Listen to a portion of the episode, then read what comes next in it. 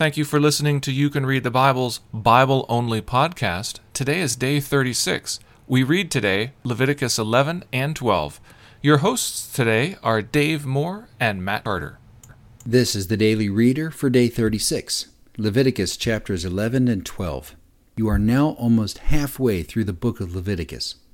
For many, this is different, difficult stuff. Hang in there. This, too, is the word of the Lord.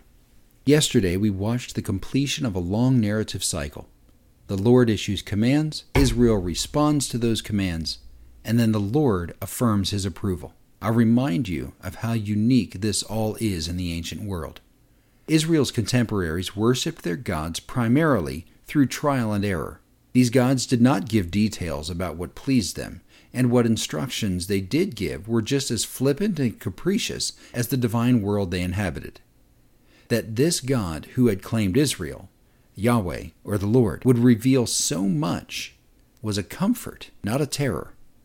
This uniqueness continues as the Lord speaks, now to both Moses and Aaron, concerning his expectations for daily life. Chapter 11 outlines the animals that can and cannot be eaten.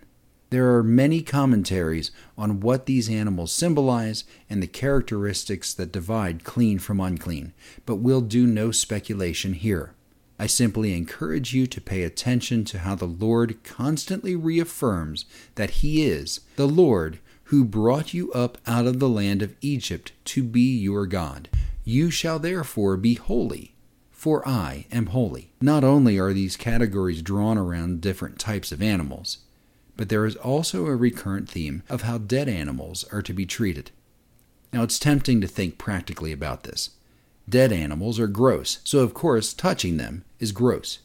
But distinctions between clean and unclean have less to do with being gross than with how the Lord expects His people to distinguish themselves. It's not primarily, if at all, about passing germ, but about being able to participate in worship and community life. Carry this thought into chapter 12, where we see instructions for acknowledging the birth of a child. Consider how the theme of the importance of blood influences these purification laws, and listen again to how cleanness and uncleanness are discerned in every square inch of life.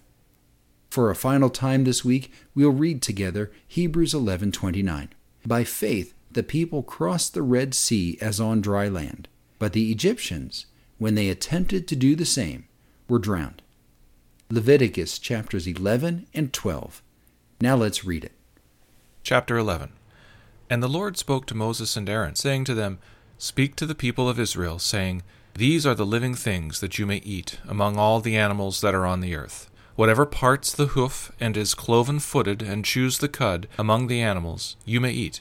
Nevertheless, among those that chew the cud or part the hoof, you shall not eat these.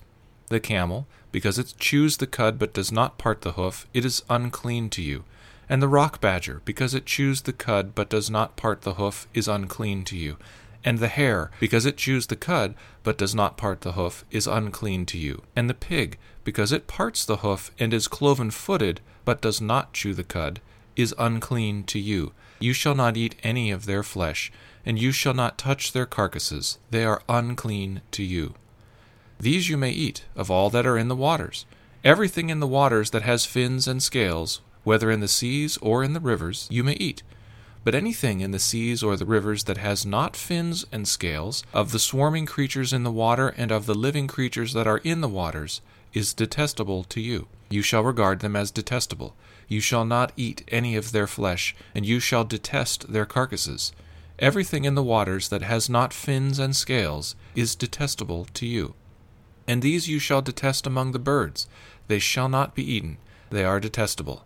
The eagle, the bearded vulture, the black vulture, the kite, the falcon of any kind, every raven of any kind, the ostrich, the nighthawk, the seagull, the hawk of any kind, the little owl, the cormorant, the short eared owl, the barn owl, the tawny owl, the carrion vulture, the stork, the heron of any kind, the hoopoe, and the bat all winged insects that go on all fours are detestable to you.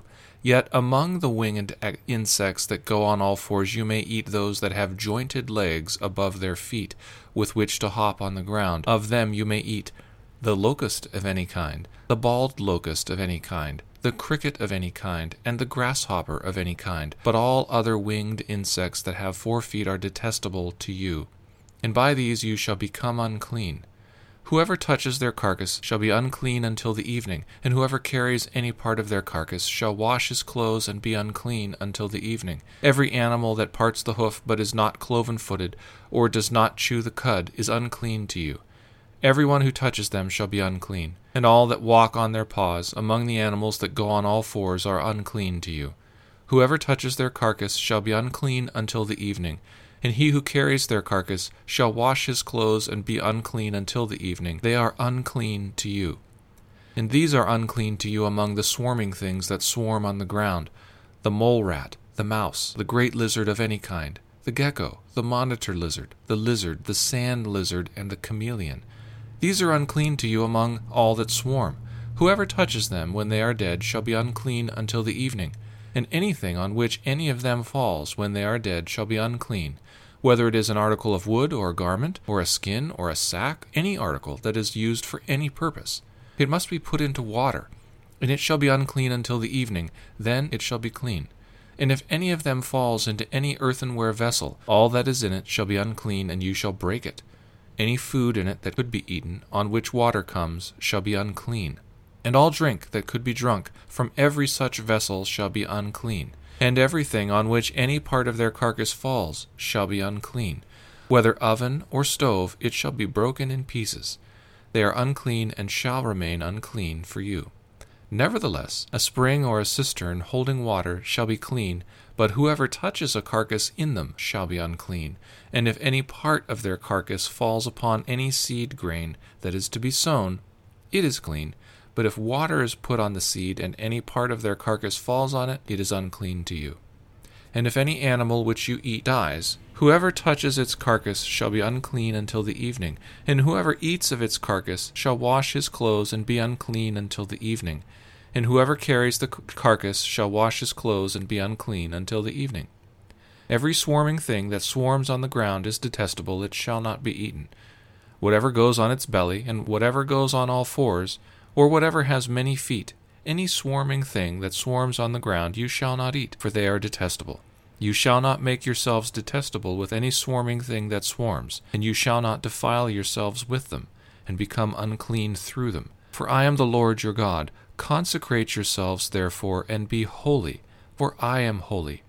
You shall not defile yourselves with any swarming thing that crawls on the ground. For I am the Lord, who brought you up out of the land of Egypt, to be your God. You shall therefore be holy, for I am holy. This is the law about beast and bird, and every living creature that moves through the waters, and every creature that swarms on the ground, to make a distinction between the unclean and the clean, and between the living creature that may be eaten, and the living creature that may not be eaten. Chapter 12 The Lord spoke to Moses, saying, Speak to the people of Israel, saying, If a woman conceives and bears a male child, then she shall be unclean seven days. As at the time of her menstruation she shall be unclean. And on the eighth day the flesh of his foreskin shall be circumcised. Then she shall continue for thirty three days in the blood of her purifying. She shall not touch anything holy, nor come into the sanctuary until the days of her purifying are completed. But if she bears a female child, then she shall be unclean two weeks, as in her menstruation, and she shall continue in the blood of her purifying for sixty six days. And when the days of her purifying are completed, whether for a son or for a daughter, she shall bring to the priest at the entrance of the tent of meeting a lamb a year old for a burnt offering, and a pigeon or a turtle dove for a sin offering, and he shall offer it before the Lord and make atonement for her. Then she shall be clean from the flow of her blood. This is the law for her who bears a child, either male or female. And if she cannot afford a lamb, then she shall take two turtle doves or two pigeons, one for a burnt offering and the other for a sin offering, and the priest shall make atonement for her, and she shall be clean. Thank you for listening to You Can Read the Bible.